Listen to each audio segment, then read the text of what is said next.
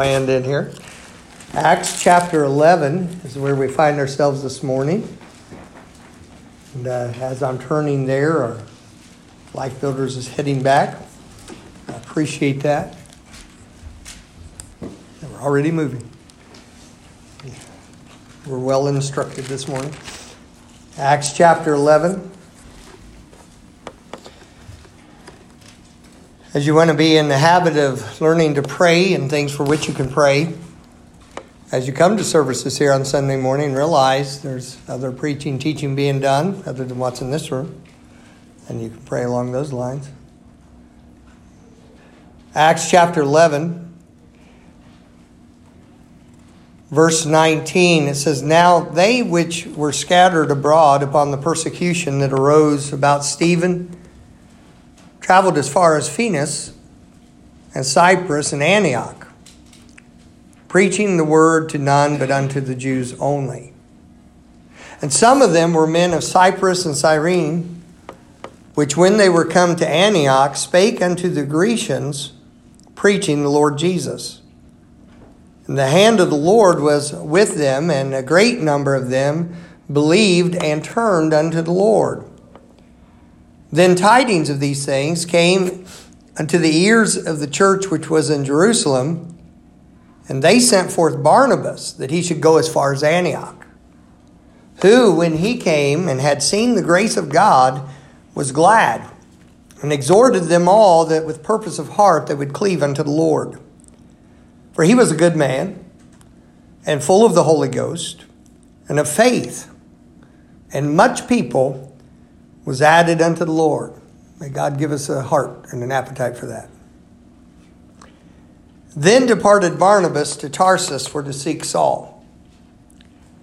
And when he had found him, he brought him unto Antioch, and it came to pass that a whole year they assembled themselves with the church and taught much people. And the disciples were called Christians first in Antioch. I want to take just a few moments this morning and speak to you on this biblical subject of a good name to have. A good name to have. I think from the reading, you probably would figure out what has my attention with that. And it's the last little line that we read there. The disciples were first called Christians. The disciples were called Christians, excuse me, first in Antioch. That's a good name to have. Someone has said, and I don't know who originated it, but it's a good statement. They said, Salvation is by grace, Christian is earned. And uh, meaning by that, it uh, the word Christian is a word that means like Christ. That we, in our lives, show forth the life of Christ.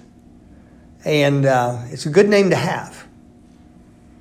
It's a name, it's a good name to be identified with a little silliness among Christian people sometimes almost wanting to get away from that good biblical term. That's, that's a bit of shallow Bible knowledge and a lack of understanding. It's a good, good word. Um, I think a lot of preachers, like myself, have at one time or another, Polly parroted something we heard, and believe it or not, when you preach and teach a lot, it's and you want to be very thorough in your study and make sure you're biblical both in your content and your approach of what you do. It's, it is a lot of work to do it, and it's wonderful work to be involved in. But it's very easy to pick up some things and you go along the way. And I had heard from the time of my early Christianity when I realized I was a sinner and accepted Christ as my Savior when I was 15. That six, when I turned 16, 41 years ago this spring, I began to preach the gospel. And I heard in those early days that um, Christian was a name that was given by their enemies as a term of derision. One day I went into a study on that and I can find no, no evidence for that. Could be true, but I don't find any evidence for it. And I don't find the word Christian in any, any way having any sort of a derogatory content in the Bible. It's a good term. In fact, it seems when you read the context of the chapter here, when you go over to Acts 13 and you deal with this church at Antioch, it seems that they were called Christians, maybe not so much as a term of derogatory term saying putting them down, but because people said, hey, they act like that Christ fellow. They showed by their living that they were Christ-like. I'll give you the evidence for that. Look back in the passage there, um, if you will. When when Barnabas came to these people, look in verse twenty-three. It says, "Who, when he came and had seen the grace of God." You don't suppose it was a substance floating around in the air that he could perceive with his eyes, do you? How did he see the grace of God? Because he saw changed lives. He saw that uh, these people, there was a belief here that went more than superficial, that wasn't just speaking, but it actually affected their behavior patterns one to each other, one to another. Why had Barnabas been called for? Because the majority of these people who believed weren't Jews. Up until this time, they were preaching the gospel to the Jews only. It doesn't mean that's the only people. There were no Gentiles that heard the gospel. And we had Cornelius happen before this, if you're familiar with that. But what happens was when they would go into an area, they would preach in the synagogues, they would preach in the Jewish areas. That's where the gospel was going. But then they get to Antioch. Something amazing happens in Antioch. Look back up at the beginning of what we read there. When they, at the end of verse 19, it says uh, they were preaching the word to none but unto the Jews only. These were people who were scattered abroad because Stephen had been killed for his faith. He was a martyr, martyrios, a testimony. He gave his life rather than relinquish what he believed. And Stephen, when that happened, there was a general bloodlust and persecution that started in unbelievers and started in all the way around, and people uh, had to leave and flee for their lives. But when they fled for their lives, they didn't just take off and ignore everything that's going on. Everywhere they went, they took the gospel with them. And that was going on, and they kept going, and it names the places they went Phoenix and Cyprus. And then the last place in verse 19, Antioch. Some of the men that went were of Cyprus, some were of Cyrene. I think that's interesting. It was Simon of Cyrene who carried the cross of Christ when Christ fell under it. I wonder if he took some of that back to his home area.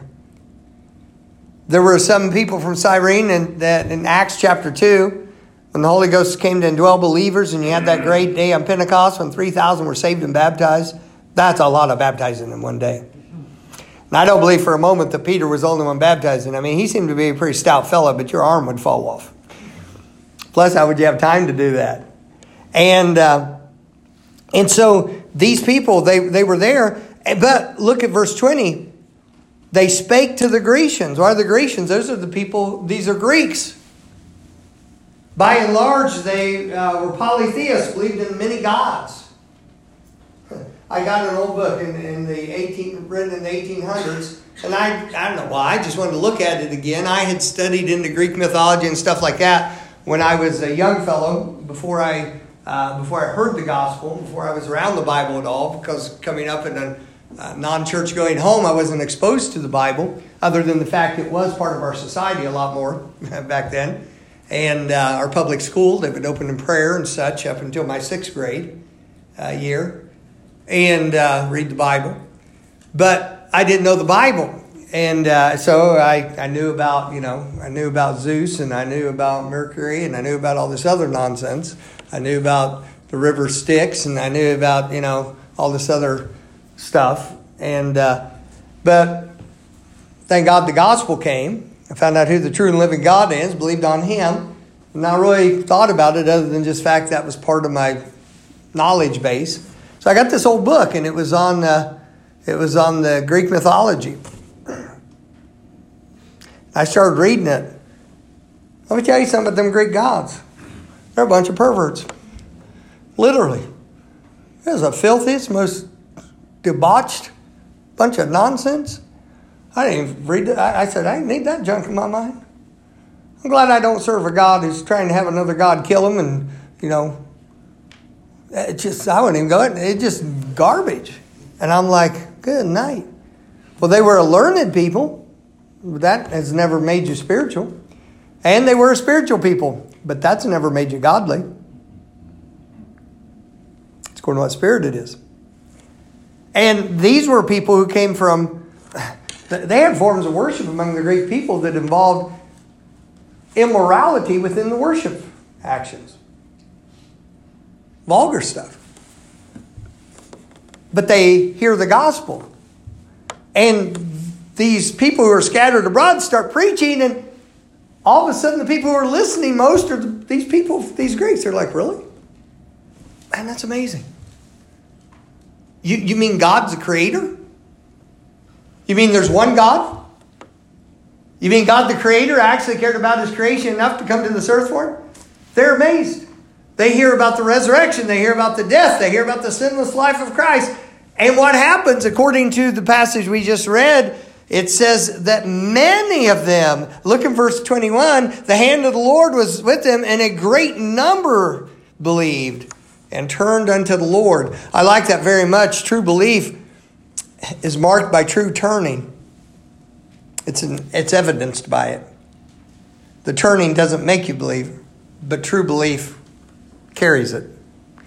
And all these people are hearing this. And I mean, Cornelius's house, where you just had his household and friends had received the Lord, that made a big stir back in Jerusalem. You know, because Peter went in to talk to these, these Gentiles, and they're trying to figure all this out and what's God doing. And there were some evidences given that let them know this is exactly the same thing that happened to you Jews, and it was set up that way by the Lord. And they all this was going on, and now they get news back from Antioch, and they say, "You wouldn't believe we've got." Scores, hundreds, maybe even thousands of people getting saved. We have people coming to the Lord, wanting to serve the Lord. Man, that's fantastic. What synagogue are they all from? They're not from synagogue. They're from everywhere from agnostic to the temple of Aphrodite. These are Greeks. What? I've always said, and I really think it's funny. Can you imagine when these Greeks got saved and these Gentiles, and it was mainly a Jewish church? Can you imagine the first church dinner when one of the Gentiles brought in pork chops as one of the covered dish? I mean, honestly, we, we tend not to think of what kind of collisions happened back then. Talk about wild background differences. But a common Savior and a common Lord. And so what happened? They come along and, and they send word back and they say, These are Greeks. Well, thank God that that uh, situation there with Cornelius and such had paved the way to where the church at Jerusalem, the apostles that were there said, wait a minute, this is God's hand. He's doing something here. That's what the Bible just said there. The hand of the Lord was there. That's how it happened. So what did they do? They didn't scoff at it. They sent a man named Barnabas. A good number of you know what that name means. The Bible tells us it, doesn't? He's called the son of consolation. Barnabas' is a great gift and what God gave him to do was he would bring different groups together, different people together. He was the man responsible when Saul, that we read about here, that his name will be changed to Paul later. That's Apostle Paul. His name originally was Saul. God changed his name to Paul, which means little. Paul had a lot to brag about because of his background, his education, his religious training. And if he was going to be used of the Lord, he had to become little. It's a lesson for all of us. And so Barnabas had been the one here, Saul of Tarsus, who we know as the Apostle Paul had persecuted the church, dragging people off to prison where some of them were even executed. Then he gets saved and wants to come into fellowship with these churches. Do we really think about what that would have been like? It's easy to chide these early Christians and say, well, why didn't they just accept him? Because last time he showed up at church service, he was taking people away in the paddy wagon. That it's uh, there was a reason for this. And it was Barnabas that spoke up for him. And Barnabas did this. See, this was Barnabas' strength and, and his spiritual gift they did. And so they sent Barnabas, and Barnabas gets to Antioch. I want you to see what he does. He comes there and he sees the grace of God in verse 23, and he's glad. He's so excited. He's like, This is real. This is real. And then he exhorts them. He says, With purpose, cleave unto the Lord. And let me say to you this morning, may I echo his words to you this morning. If you're going to walk with God, you're going to have to do it on purpose.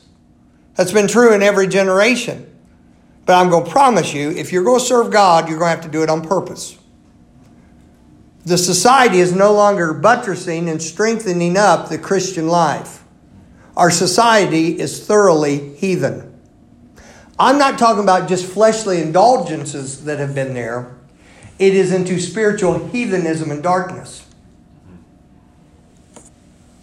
Pseudo Christianity, a weird mixture of New Age philosophy and indoctrination being uh, brought in and trying to be uh, synthesized with sound Bible doctrine.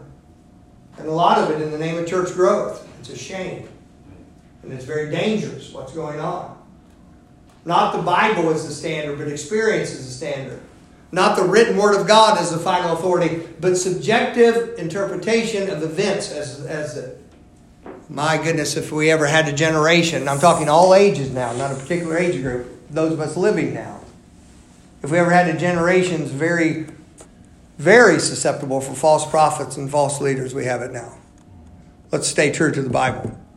And so what happens with them, he said, this is real. And he said, with purpose, you're going to have to plead to the Lord. Why? Because here's the thing with it, Nate. They're going to go back and, and they're going to be around people who think it's okay to live wickedly. It's just normally what they do. It's vulgarity is how they talk. Fornication is what they do. Drunkenness is what they do. They're thinking strange if somebody doesn't do it. And he says, now you know Christ and you're supposed to be different. And you're going to have to live for Christ on purpose. May God give his people a backbone and a conviction of the Bible to stand and live for Christ. And to love him above everything else, like the lady so well sang just a moment ago. To love him so much that we want to live in his way. And so they did this, and all this is going on. It's an incredible backdrop with this.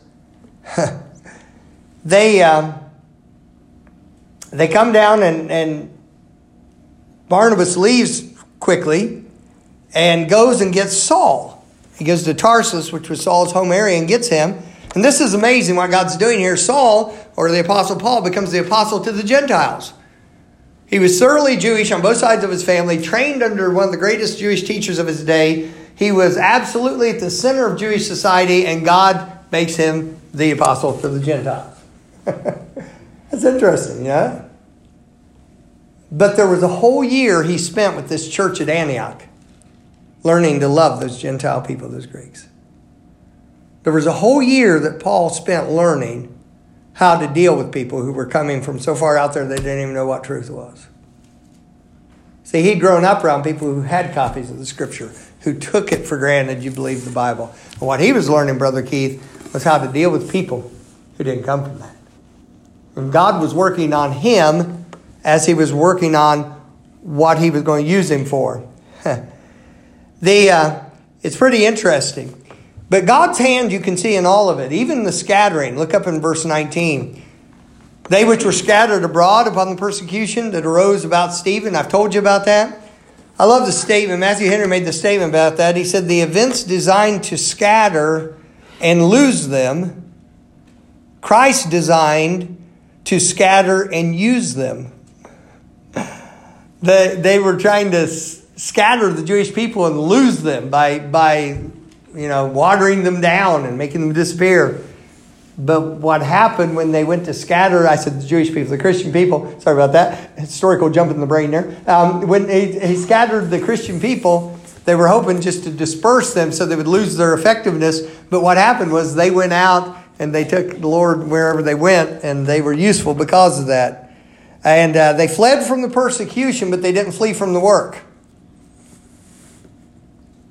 Um, I'm afraid sometimes that we, including this preacher, are uh, too attached to structures and geographical location. Uh, my hands, like many of yours, have helped build all these buildings. And uh, I've given towards all of it and physically helped with all of it. Although I do require instruction and oversight because I'm not a construction guy. But I wouldn't want to see these buildings, which we tried to keep attractive and honoring to the Lord, I wouldn't want to see them damaged or gone.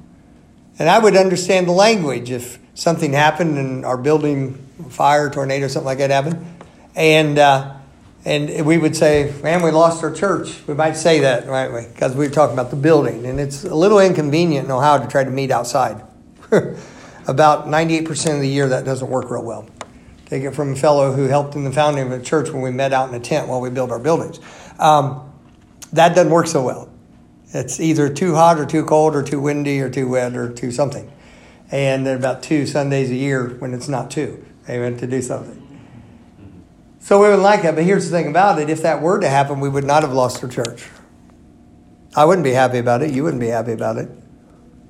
Uh, we wouldn't be excited. That would be inconvenient. But these are tools that house what God's bought with His blood.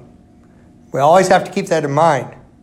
Why? Because this thing of Christian is an important thing. This thing of Christian has to do with who we are individually before the Lord and what we do. And so they, they came, and I want you to see something with this. Look on down with that in verse 26. He found Saul at the beginning of verse 26 and brought him again to Antioch. It came to pass that a whole year they assembled themselves with the church and taught much people. A lot of people there teaching, teaching, teaching, teaching with that. And the disciples were called Christians. They didn't get bump, uh, little, little stickers made that said, I'm a Christian. they didn't call themselves Christians. They were identified by those with whom they interacted as Christians. I wonder, and I understand you all come from like five different counties, and, you, and many of you travel a long way to come to church here. But I wonder in the places where we conduct our business through the week, I wonder if people would say those people from Lighthouse Baptist are Christian people. Yeah, it's interesting to me. Of course, I know a lot of servers in town, being a Baptist preacher and all, and I, I'm, i eat out far more than I want to, but I, I do. It's, of course, the nature of things, it seems like. But the servers, it's interesting when you get talking to people who serve tables they will tell you after, and some of them I've had long, long-term relationships. They're almost like family to us. We've known them a long time. They will say, you know, it's kind of funny. They said each church has its own personalities, and they talk about. We like seeing these come in. These ones here, when they come in, they won't control their kids with beans. They're up there tearing up the salad bar, running around all over the restaurant, disturbing other patrons. They leave a mess, and then ten people sit at the table, and they leave us two dollars in the gospel tract as a tip. That's, he say, well, they'll, that's how they make their living.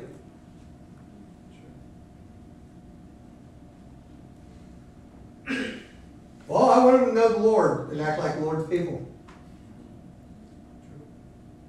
Be respectful of those who take care of you. Conduct yourself in a way that's proper. look, just laughing together with our personalities, we can about run a place out because we get noisy. But let's not make let's not have it look like Hurricane Katrina went through when we go, all right? Amen. Go through. By the way, it's a good thing to teach. Hey, let's pick up, let's clean up, let's do. And so, what is this? They, they were called Christians. Why do you think they were called Christians? They were called Christians because of their interaction with other people. Oh, somebody came to their services and saw how well they sang. I don't think so. Well, somebody came to their services, were impressed with how the speakers could speak. I don't think so. I'll tell you why they were called Christians. It's because they acted like Christians out in the world where they were living.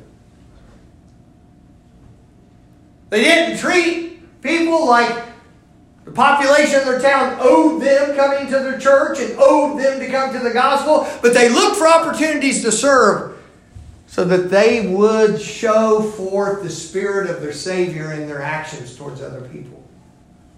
May God help us to be a witness for Him both in our actions and in our words. I believe He could use you that way. I believe He could use each of you that way. Some of you come from some rough backgrounds and so far out there you feel like you'll never get the mud raked off of you.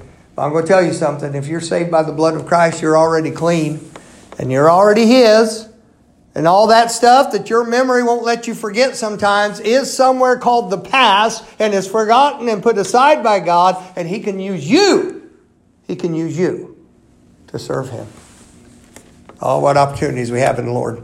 But it's a good name. Let me just show you two other things, and, and then we'll go. I know we were lengthy in the first part of the service, and uh, so I don't want to hold you too long. Acts chapter 26.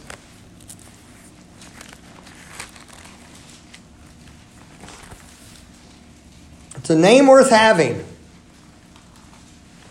It is a name worth having, Christian. Acts 26 is pretty interesting here. The Apostle Paul's speaking to King Agrippa. And he's witnessing to him while he's talking to him. He said this uh, Paul had been captured, the Jews were going to kill him. He got delivered into the hands of the, of the uh, rulers and such. And then he begins to speak to this King Agrippa. Verse 27, it's very interesting read. You might want to mark it later and check it out. Paul goes from giving a defense for himself, which he was allowed to do, over charges being brought to him, to witnessing directly to the king. And it's interesting, he puts him on the spot there, verse 27. He says, King Agrippa, believest thou the prophets? I know that thou believest. In other words, he said, King Agrippa, you believe that Old Testament. And he had been telling him his testimony about how Christ had saved him and what Christ had done. And he said, King Agrippa, believest thou the prophets? Look what King Agrippa said. By the way, it's the only place this word's used in, in this chapter. Paul didn't use the word, Agrippa does. Then Agrippa said unto Paul, Almost thou persuadest me to be a Christian. He said, Almost. That's a, uh, that's a sad statement, isn't it? It's very similar to what a ruler before Agrippa had said, a fellow named Felix, who had actually recommended Paul to go before, before uh, Agrippa. Look back in chapter 24 of Acts.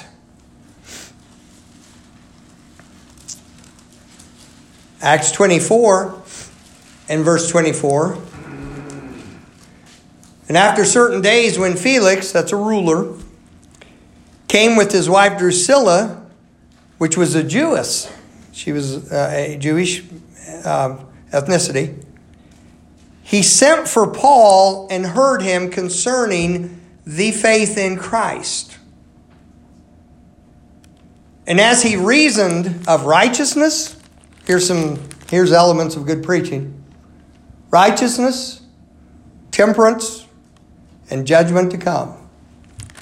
Look at the effect it had. Felix trembled and answered, Go thy way for this time Oh, that's sad. When I have a what type of season? Convenient season, I will call for thee. Felix said it's not convenient right now to accept Christ. Agrippa said almost. Those are sad conditions. Sad, sad conditions to be in. And so Agrippa said, Almost thou persuadest me to be a Christian. Let me show you one other passage, and I'll turn back here. It's the reference on it. Make sure I take you to the right spot. 1 Peter 4. My guests who are over here. That's not a bear behind you that you just heard. Joe is profoundly deaf. My chance of waking him up is just almost zero. And I think he makes everybody else jealous when he snores. But Joe was here when I came 29 years ago. I tell people the key to longevity under my preaching is not be able to hear me. First Peter chapter 4. Perhaps a kernel of truth in that. First Peter chapter 4. Uh, but I love that man. I'm glad he's here. First Peter chapter 4 and look in verse 14. If you be reproached for the name of Christ, happy are you. For the Spirit of glory and of God resteth upon you. On their part, he's evil spoken of, but on your part, he's glorified. But let none of you suffer as a murderer, or as a thief, or as an evildoer, or as a busybody in other men's matters. Wonder if that applies to social media as well. Or maybe that verse just quit counting in our generation. Just a thought. Yet, talking about a good name to have, if any man suffer as a what? Christian, let him not be ashamed, but let him glorify God on this behalf. Suffering as a Christian not only indicates that perhaps the, the trouble came your way because of your beliefs, but I believe it also goes over into understanding that we would suffer as a Christian. I remember my mom's prayers towards the end of her life. Mom was sick a long time, five, five years severely. Twice, the fistula that went from her aorta to her esophagus, which is just a very strange phenomenon it twice ruptured to such an extent that she was laying on her back and blood shot out of her mouth and hit the ceiling. That sort of an aortic rupture is at home. You should never, you should not be able to survive that. She did twice. Many other things that we could go on, and you all were very gracious with me. I tried not to be lax in anything with the church, but there was a period of time that involved a lot of traveling across the state and I appreciated your kindnesses, many kindnesses, not even, not only not a complaint about the time it took up, but many of you were helpful to us in so many ways. And I appreciate that, still do. But I remember hearing mom pray. She had been in pain so long. Her body was so hurting. And I remember hearing her pray when she didn't know I was listening to her pray. She was praying, and here's what she said and my sister reported hearing her say the same thing. Lord, don't let me get mean. Lord, don't let me get mean. Lord, don't let me get mean. And I think the fact I can barely go an hour past lunch without getting contrary. Honestly, I look at some things like that that people have been through, and I think, my goodness, I got so much to learn about the Lord. You know, you know.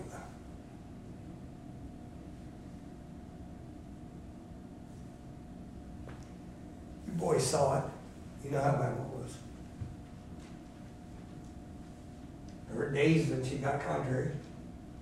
My sister, bless her heart, was the main caregiver. Anybody know what that means?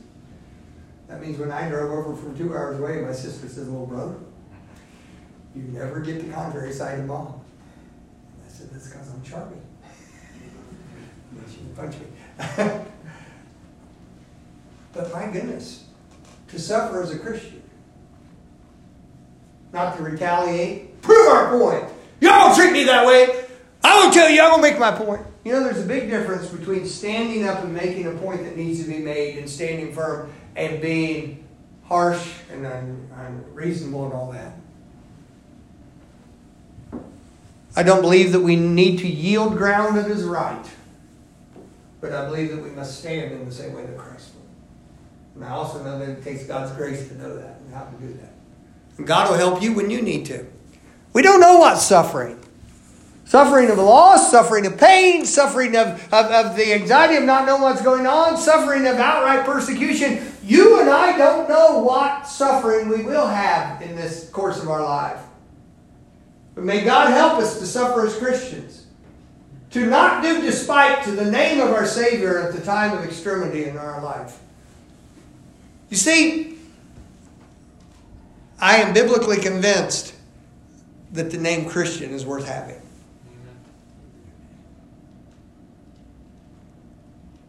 And I think I'm like most of you in this room, I would like to wear it not as a badge of identification, but as a essence of my living. So that Christ can be shown.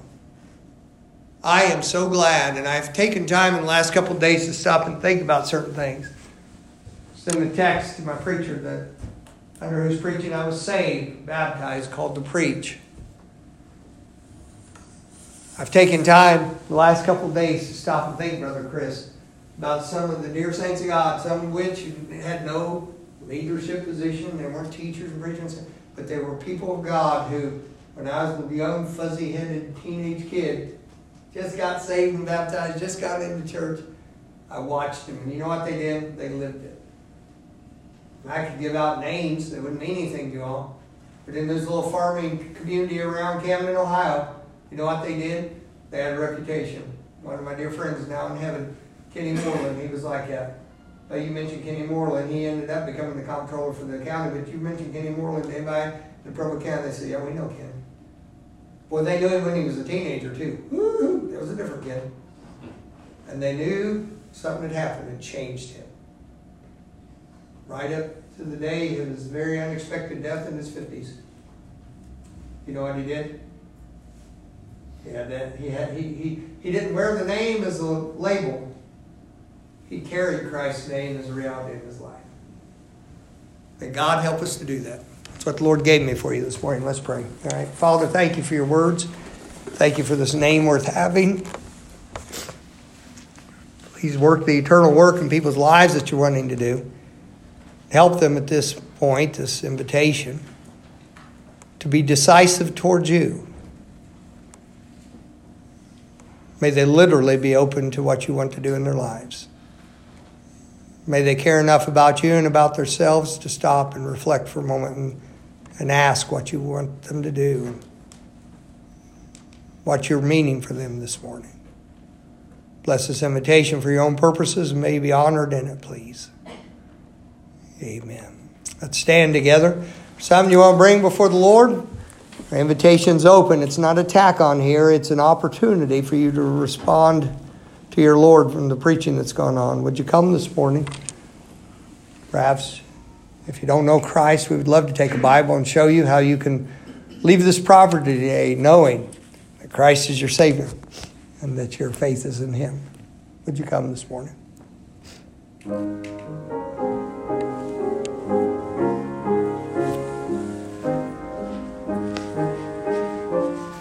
Is Christian a title or is it living May God help us to live it.